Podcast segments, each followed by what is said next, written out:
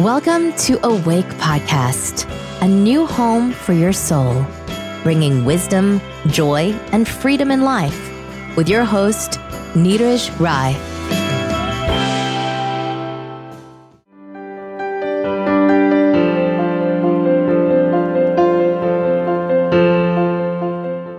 Welcome friends मैं हूं आपका होस्ट नीरज राय इस पॉडकास्ट पर मैं स्पिरिचुअलिटी को सिंप्लीफाई करता हूं और ऐसे एपिसोड्स लेकर आता हूँ, जो आपकी स्पिरिचुअल लाइफ को ट्रांसफॉर्म करे।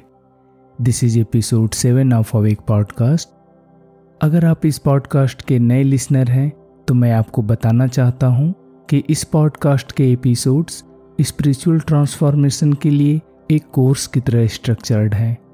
इसलिए यदि आप सिर्फ़ एक एपिसोड को सुनेंगे तो शायद आपको पूरी बात समझ में नहीं आए। इसलिए यदि आप स्पिरिचुअल ट्रांसफॉर्मेशन में इंटरेस्टेड हैं तो मैं आपको यह सजेस्ट करूँगा कि इस एपिसोड को सुनने के बाद आपको जब भी टाइम मिले, आप इस पॉडकास्ट को शुरू से, यानी एपिसोड वन से सुनना शुरू कीजिए, जिससे यह पॉडकास्ट आपकी स्पिरिचुअल जर्नी में मददगार हो सके। आपकी सोल यानी हायर सेल्फ में एक शांति, एक आनंद, एक विजडम छुपी हुई है। जब आप अपने हायर सेल्फ से जुड़ते हो तो अपने जीवन में उस शांति, आनंद एवं विजडम को आप स्वयं अनुभव कर पाते हो। आपके अंदर खुद के होने की जो चेतना है, वही आपकी सोल यानी आपका हायर सेल्फ है। जैसे विचार शरीर नहीं है, बल्कि आपका एक अलग डायमेंशन है, वैसे ही खुद के होने की चेतना भी शरीर नहीं है। वह विचार और भावना भी नहीं है, बल्कि वह आपका एक अन्य अलग डायमेंशन है। चेतना यानी कॉन्शसनेस का डायमेंशन और वही आपका स्पिरिचुअल डायमेंशन है। इसलिए आध्यात्मिक विकास के लिए आपको खुद की चेतना से जुड़ना है, उसको एक्सपीरियंस करना है, और उसे डीपली समझना है। मैंने पिछले एपिसोड में बताया था कि उसके लिए आपको खुद के होने के एहसास से जुड़ना है और उसकी शुरुआत करने के लिए अपने हूँ से जुड़ना है। हूँ एक चेतना यानी कॉन्शसनेस है। अभी आपकी चेतना मैं की चेतना है, जो अनेकों बाहरी पहचानों पर टिकी हुई है और सांसारिक है। हूँ की चेतना से आपके आध्यात्मिक स्वरूप की शुरुआत होती है और यह है की चेतना तक जाती है, जो चेतना का शुद्धतम रूप और अल्टीमेट रियलिटी है। जब आपको अपने अंदर है की चेतना का बोध हो जाता है तो वही आत्मबोध यानी इनलाइटनमेंट है। इस तरह अपने हूँ से जुड़ना आपके आध्यात्मिक विकास का एक सिंपल एवं डायरेक्ट पाथ है। जो आपको मैं की सांसारिक चेतना से बाहर निकालता है और हूँ की आध्यात्मिक चेतना से जोड़ता है। फिर यह आपके लिए है की चेतना, यानी यूनिवर्सल कॉन्शसनेस का दरवाज़ा भी खोल देता है। इस तरह हूँ की चेतना, गॉड कॉन्शसनेस का डोरवे भी है। इसके लिए मैंने एक डायरेक्ट और सरल मेडिटेशन टेक्निक डेवलप की है, जिसका नाम है हूँ मेडिटेशन। आज के एपिसोड में मैं बताऊँगा कि होम मेडिटेशन कैसे करें। उससे पहले मैं अपनी मेडिटेशन और स्पिरिचुअल जर्नी के कुछ अनुभव आज आपके साथ शेयर करना चाहता हूँ। अपनी मेडिटेशन जर्नी में मैंने अनुभव किया कि मेडिटेशन करना एक स्किल है और यह दूसरी स्किल्स की तरह आपकी प्रैक्टिस के साथ साथ इम्प्रूव और इवॉल्व होता है। यदि आप फोर व्हीलर ड्राइव करते हैं तो आप उन दिनों को याद कीजिए, जब आप पहली बार ड्राइविंग सीट पर बैठकर ड्राइविंग सीखना शुरू किया था। तब आप कितना असहज महसूस करते थे। और याद कीजिए कि कुछ सालों की प्रैक्टिस के बाद वही ड्राइविंग अब आपके लिए कितना सहज हो गई है। मेडिटेशन जर्नी में भी कुछ ऐसा ही होता है। शुरू शुरू में यह असहज लगता है और उसमें थोड़ा प्रयास डालना पड़ता है। लेकिन जैसे जैसे आपकी प्रैक्टिस बढ़ती जाती है वैसे वैसे मेडिटेशन आपके लिए सहज होता जाता है। आज मैं उस तरह से मेडिटेशन नहीं करता जैसे 2013 में करता था। 2013 में जब मैंने मेडिटेशन की शुरुआत की थी, तब मैं प्रतिदिन सुबह चार बजे उठता था और लगभग 30-40 मिनट मेडिटेशन करता था। उस समय नॉर्मली ऐसा होता था कि मेरा ध्यान दुनियादारी की चीज़ों, घटनाओं या मेमोरी में भटकता रहता था। मेडिटेशन प्रैक्टिस में मैं अपने ध्यान को बाहरी चीज़ों से हटाकर अंदर लाने की कोशिश करता था। मेडिटेशन के दौरान यह कुछ हद तक हो भी जाता था और उससे कुछ समय के लिए मन बहुत शांत हो जाता था।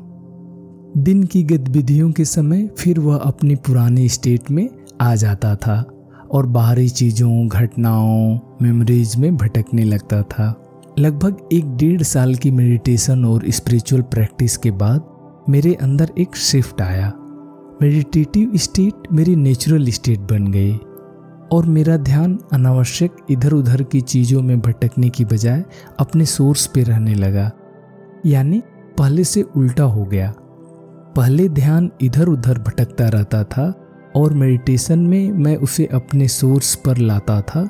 अब ध्यान नेचुरली अपने सोर्स पर रहने लगा। जब कोई काम होता था, तब ध्यान उस काम में जाता था। फिर जब काम खत्म हो गया तो ध्यान वापस अपने सोर्स पर वापस लौट आता था। बिना काम के ध्यान का बाहरी चीज़ों में भटकना काफ़ी हद तक कम हो गया। यह एक बहुत आनंददायक अनुभव था। माइंड एकदम स्थिर और शांत हो गया। तथा मन दिन भर एक आनंद में डूबा रहता था। यह मेरी मेडिटेशन जर्नी में एक बड़ा शिफ्ट था। इससे मेरे बिहेवियर और रूटीन में भी एक बड़ा बदलाव आने लगा। उससे मनोरंजन की मेरी ज़रूरत लगभग ख़त्म सी हो गई। ऐसा लगता था कि आनंद के लिए किसी बाहरी चीज़ की ज़रूरत ही नहीं है। मन बिना किसी चीज़ के वैसे ही आनंद में डूबा रहता था। उससे टीवी और न्यूज़ देखना छूट गया।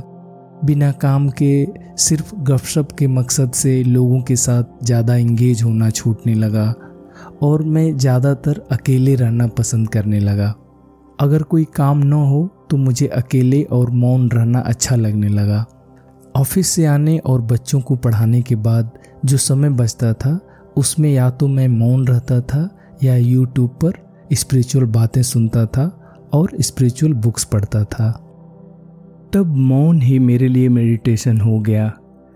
तब एक खास मुद्रा में बैठकर फॉर्मल मेडिटेशन करना मेरे लिए ज़रूरी नहीं रह गया। जब जहाँ मौका मिलता, थोड़ी देर के लिए आँख बंद कर मौन में डूब जाता, वही मेरा मेडिटेशन था। और जैसे प्रतिदिन हमें भोजन की ज़रूरत होती है, उसी तरह मौन भी मेरे प्रतिदिन की एक ज़रूरत बन गई। ऐसा कह सकते हैं कि जैसे शरीर को प्रतिदिन भोजन की ज़रूरत होती है, उसी तरह मेरी सोल को प्रतिदिन मौन की ज़रूरत होती है। सुबह के कुछ घंटों में मुझे चुप रहना बहुत पसंद है। डिविनिटी से जब आपका कांटेक्ट होता है तो एक चीज़ और होती है, बिना वजह खूब रोना आता है। जब 2014 में मेरी स्पिरिचुअल अवेकनिंग की जर्नी शुरू हुई थी, तब मेडिटेशन के समय या वैसे भी अक्सर रोना आता था। जब कोई डिवोशनल सॉन्ग सुनता था, तब यह और ज़्यादा होता था। ड्राइंग रूम में आँख बंद कर बैठा होता था और कोई डिवोशनल सॉन्ग चल रहा होता था और आँख से पानी गिरने लगता था। यह इतना फ्रिक्वेंट और कॉमन था कि घर के लोग भी जान गए थे। कोई कुछ पूछता नहीं था। कभी कभी खूब फूट फूट कर रोना भी आता था। तब किसी अकेली जगह या बाथरूम में रोता था और यह बड़ा हल्का करने वाला और रिफ्रेशिंग महसूस होता था। ऐसा लगता था कि मेरी चेतना से कुछ कचरा साफ़ हो रहा हो। स्पिरिचुअल अवेकनिंग के दौरान एक अननोन और यूनिवर्स से बहुत गहरा कनेक्शन महसूस होने लगा। उस कनेक्शन में इतनी वार्मथ महसूस होती थी और वह इतना अश्योरिंग फील होता था कि ऐसा लगता था कि मुझे कुछ फ़िक्र करने की ज़रूरत ही नहीं है। ऐसा महसूस होता था कि I am protected and being taken care of और लगता था कि मैं कहाँ भटका हुआ था और दुनियादारी की तुक्ष चीज़ों में अटका पड़ा था। चूँकि आप स्पिरिचुअल पाथ पर चल रहे हैं, इसलिए मुझे पक्का यकीन है कि आपके साथ भी आज नहीं तो कल ऐसा होगा।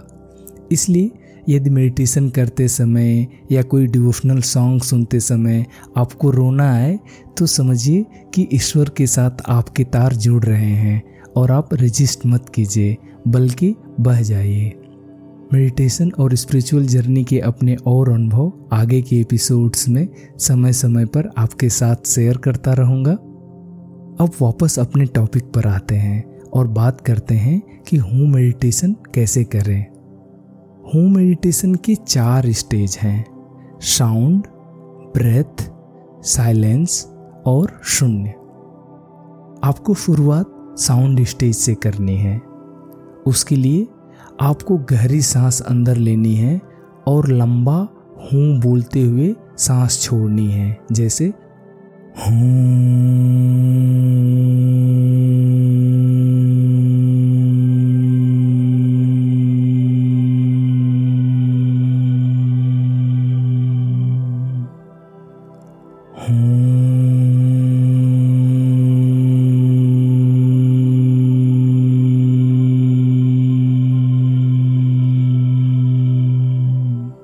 इस तरह हूँ की प्रैक्टिस करनी है। बोलते समय हूँ के साउंड पर ध्यान लगाना है। हूँ मेडिटेशन के साउंड स्टेज की सात से दस मिनट की प्रैक्टिस करनी है। फिर ब्रेथ स्टेज में जाना है।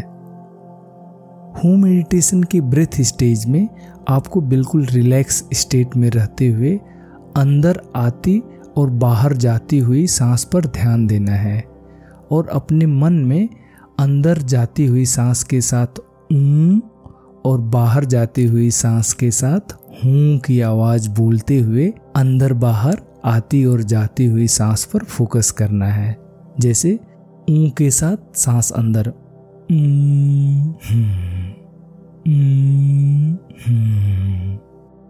लेकिन इसे आपको मुँह से नहीं बोलना, बल्कि मन में बोलना है, कोई आवाज़ नहीं करनी है।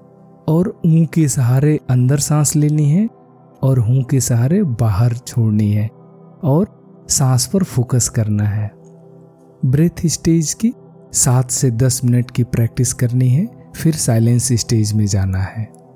साइलेंस स्टेज में आपकी सांस अपने नेचुरल रिदम में, बैकग्राउंड में चलती रहेगी, आपको उस पर फोकस नहीं करना है, बल्कि हूँ की फीलिंग, यानी खुद के होने का जो शुद्ध एहसास है, उसको महसूस करने की कोशिश करनी है और उस एहसास पर फोकस करना है।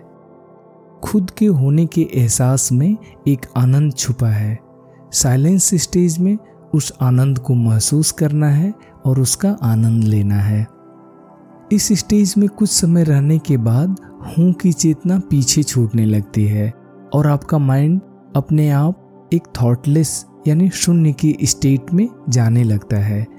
इस स्टेज में न कुछ करना है, न कुछ फील करने का प्रयास करना है, आपको बस उस शून्यता में रहना है। यही हूँ मेडिटेशन की फोर्थ स्टेज यानी शून्य स्टेज है। इसमें हूँ की चेतना छूट जाती है और सिर्फ़ इम्पर्सनल है की चेतना रह जाती है। है कि यह चेतना ही इनलाइटेंड पर्सन की नेचुरल स्टेट होती है। शून्य स्टेट में आप मेंटल डायमेंशन से ट्रांसेंड कर प्योर कॉन्सियसनेस के डायमेंशन में पहुँच जाते हैं। इस स्टेट में आप अपनी इंडिविजुअलिटी को खो देते हैं और यूनिवर्सल कॉन्सियसनेस के साथ एक हो जाते हैं। यह एक यूनियन की स्टेट है, जिसमें यूनिवर्स से आपका सेपरेशन का बोध खत्म हो जाता है। और आप यूनिवर्स के साथ एक हो जाते हैं। यह स्टेट एक डीप रिलैक्सिंग स्टेट होती है। मेडिटेशन की इस स्टेट में आपको नींद आ सकती है, लेकिन आपको सोना नहीं है, बल्कि कॉन्शस रहते हुए उस स्टेट में रहना है।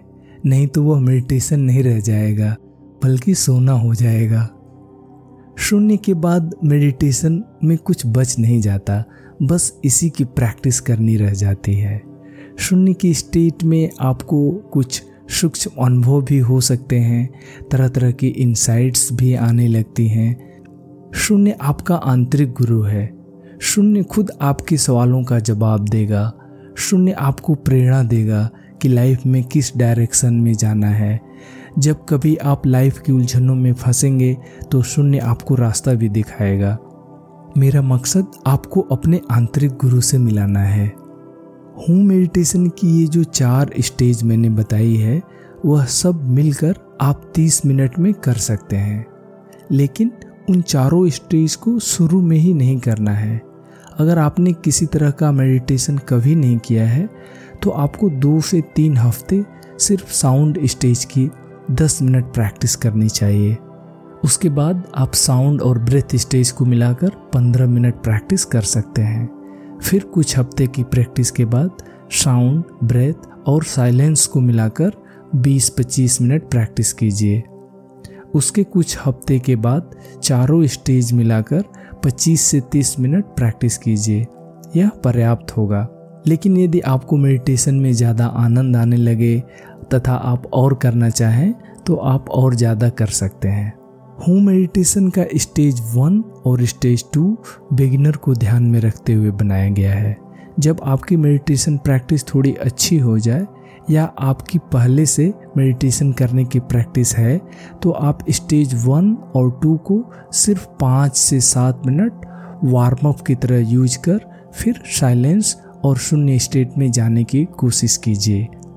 बीच में यदि कोई स्ट्रॉन्ग थॉट आकर मन को चंचल कर दे तब वापस ब्रेथ को पकड़ लीजिए और उसके सहारे कुछ मिनट प्रैक्टिस कीजिए और फिर धीरे धीरे साइलेंस और शून्य स्टेट में जाने की कोशिश कीजिए। मेडिटेशन शुरू करने में कुछ लोगों की एक समस्या होती है कि मेडिटेशन बोरिंग और कठिन लगता है। होम मेडिटेशन उसको काफ़ी हद तक दूर कर देता है, क्योंकि ध्यान को किसी जगह पर लगाने की बजाय खुद के होने के एहसास, यानी हूँ पर लगाना, ज़्यादा सहज और आसान है। खुद के होने के एहसास में एक आनंद भी छुपा है, इसलिए यह बोर्डम की समस्या को भी दूर करता है। होम मेडिटेशन से मैं की चेतना की जकड़ से ऊपर उठना ज़्यादा सरल और आसान हो जाता है। और यूनिवर्स की चेतना, यानी है की चेतना तक पहुँचने का रास्ता खुल जाता है। इस तरह होम मेडिटेशन न सिर्फ़ मेडिटेशन का, बल्कि आध्यात्मिक विकास का भी एक सहज, सरल और इफ़ेक्टिव मार्ग है। यह तो हो गई फॉर्मल होम मेडिटेशन प्रैक्टिस के बाद। होम मेडिटेशन को आप इनफॉर्मली भी प्रैक्टिस कर सकते हो। उसके लिए दिन में जब भी याद आए आपको खुद के होने के एहसास को याद करना है। आमतौर पर हमारा ध्यान दिन भर दुनियादारी की चीज़ों में फंसा रहता है और खुद के होने का कॉन्शस ध्यान रहता ही नहीं है। आपको उसको बीच बीच में याद रखना है। उससे आपका माइंड थोड़ा रिलैक्स होगा और आपके अंदर एक ऊर्जा भी महसूस होगी तथा साथ साथ आपकी हूँ मेडिटेशन की प्रैक्टिस दिन में भी होती रहेगी। यह तो हो गई हूँ मेडिटेशन की बात। मुझे उम्मीद है कि आपको समझ में आ गया होगा कि इसे कैसे करना है। यदि कोई डाउट या सवाल हो तो आप नीचे कमेंट में पूछ सकते हैं। आपको एक बात और समझनी है कि इसकी प्रैक्टिस करते समय यदि आपके अंदर से नेचुरल रूप से कुछ अलग रिदम आ रहा हो तो आप उसे फॉलो कीजिए और इस मेडिटेशन को उसके अनुरूप मॉडिफाई कर सकते हैं। मेडिटेशन से जुड़ा एक बड़ा कॉमन सा सवाल आता है कि मेडिटेशन कितनी देर करें? आप 10 मिनट से शुरुआत कीजिए। जब आपको मेडिटेशन करने में थोड़ा आनंद आने लगे, तब धीरे धीरे पाँच पाँच मिनट बढ़ाते हुए कुछ महीनों में आप उसे 20 से 30 मिनट तक कर सकते हैं। मेडिटेशन तभी तक कीजिए जब तक आप उसे एंजॉय करें। उसे अपने ऊपर फोर्स मत कीजिए। यदि कभी थोड़ी देर मेडिटेशन करने के बाद मन उचट जाए और मेडिटेशन में मन न लगे तो उठ जाइए। उसके लिए गिल्ट फील मत कीजिए। दूसरा सवाल यह आता है कि दिन में कितनी बार मेडिटेशन करें? एक टाइम मेडिटेशन करना पर्याप्त है, लेकिन यदि आपके पास टाइम है और आप करना चाहें तो आप सुबह शाम दोनों टाइम कर सकते हैं। कुछ सवाल बैठने के पोस्चर से भी होते हैं होम मेडिटेशन के लिए किसी खास और कठिन पोस्चर की ज़रूरत नहीं है। किसी समतल जगह पर आपको बैठने की जो भी आरामदायक मुद्रा लगे, उसमें बैठकर और अपने हथेली को अपने गोद में रख सकते हैं या अपने थाइस पर रख सकते हैं और एक कंफर्टेबल पोस्चर में बैठकर आँख बंद करके मेडिटेशन कीजिए। कुछ सवाल खान पान और लाइफ स्टाइल रिस्ट्रिक्शन से भी संबंधित होते हैं। इस मेडिटेशन के लिए खान पान या लाइफ स्टाइल में किसी तरह का कोई रिस्ट्रिक्शन नहीं है। आपका जिस तरह का खान पान या लाइफ स्टाइल है, आप उसके साथ होम मेडिटेशन की प्रैक्टिस कर सकते हैं। मुझे उम्मीद है कि आपको समझ में आ गया होगा कि होम मेडिटेशन कैसे करें और अपनी प्रैक्टिस के साथ इसके अलग अलग स्टेज यानी साउंड ब्रेथ साइलेंस और शून्य स्टेज में कैसे आगे बढ़ें। आगे के एपिसोड्स में मैं होम मेडिटेशन और गाइडेड शून्य मेडिटेशन की ट्रैक भी पब्लिश करूँगा, जिसका इस्तेमाल आप अपने मेडिटेशन प्रैक्टिस के लिए कर सकते हैं। आपको एक बात और बताना चाहता हूँ कि हर मेडिटेशन टेक्निक हर किसी को कनेक्ट नहीं करते। इसीलिए इतनी सारी अलग अलग मेडिटेशन टेक्निक्स हैं। इसलिए होम मेडिटेशन भी ज़रूरी नहीं है कि सबसे कनेक्ट हो। इसलिए आगे के एपिसोड्स में मैं अन्य दूसरी पॉपुलर मेडिटेशन के कुछ ट्रैक्स भी पब्लिश करूँगा, जिससे आप जिस मेडिटेशन से ज़्यादा कनेक्ट करें, उससे अपनी मेडिटेशन प्रैक्टिस कर सकें। इस पॉडकास्ट पर बताई गई मेडिटेशन तकनीक को आप अपनी सहूलियत के अनुसार खुद प्रैक्टिस कर सकते हैं। यदि आप हमारे प्राइवेट कम्युनिटी से जुड़कर प्रैक्टिस करना चाहते हैं तो आप हमारे फेसबुक ग्रुप अवेक नेटवर्क को ज्वाइन कर सकते हैं तथा हमारे टेलीग्राम ब्रॉडकास्ट अवेक नेटवर्क को सब्सक्राइब कर सकते हैं, जिससे आपको मुझसे जुड़कर मेडिटेशन प्रैक्टिस करने का मौका मिलेगा।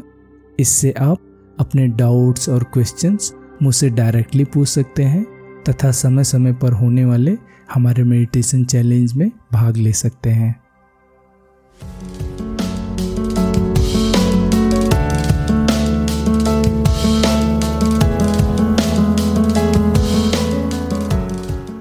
मुझे उम्मीद है कि यह एपिसोड आपकी स्पिरिचुअल जर्नी को एक कदम आगे ले जाने में हेल्पफुल होगा। अगर आप इस पॉडकास्ट पर नए हैं और अभी तक आपने इसे सब्सक्राइब नहीं किया है तो आप इसे सब्सक्राइब कर सकते हैं, जिससे कि आगे के एपिसोड्स आपको रेगुलर मिलते रहें। आप अपने स्पिरिचुअल प्रैक्टिस करते रहिए और देखिए कि उस स्पिरिचुअल अंडरस्टैंडिंग को अपने डेली लाइफ में कैसे अडॉप्ट कर सकते हैं। आज के लिए बस इतना ही। अगले हफ़्ते फिर मिलूँगा। एक नए एपिसोड के साथ।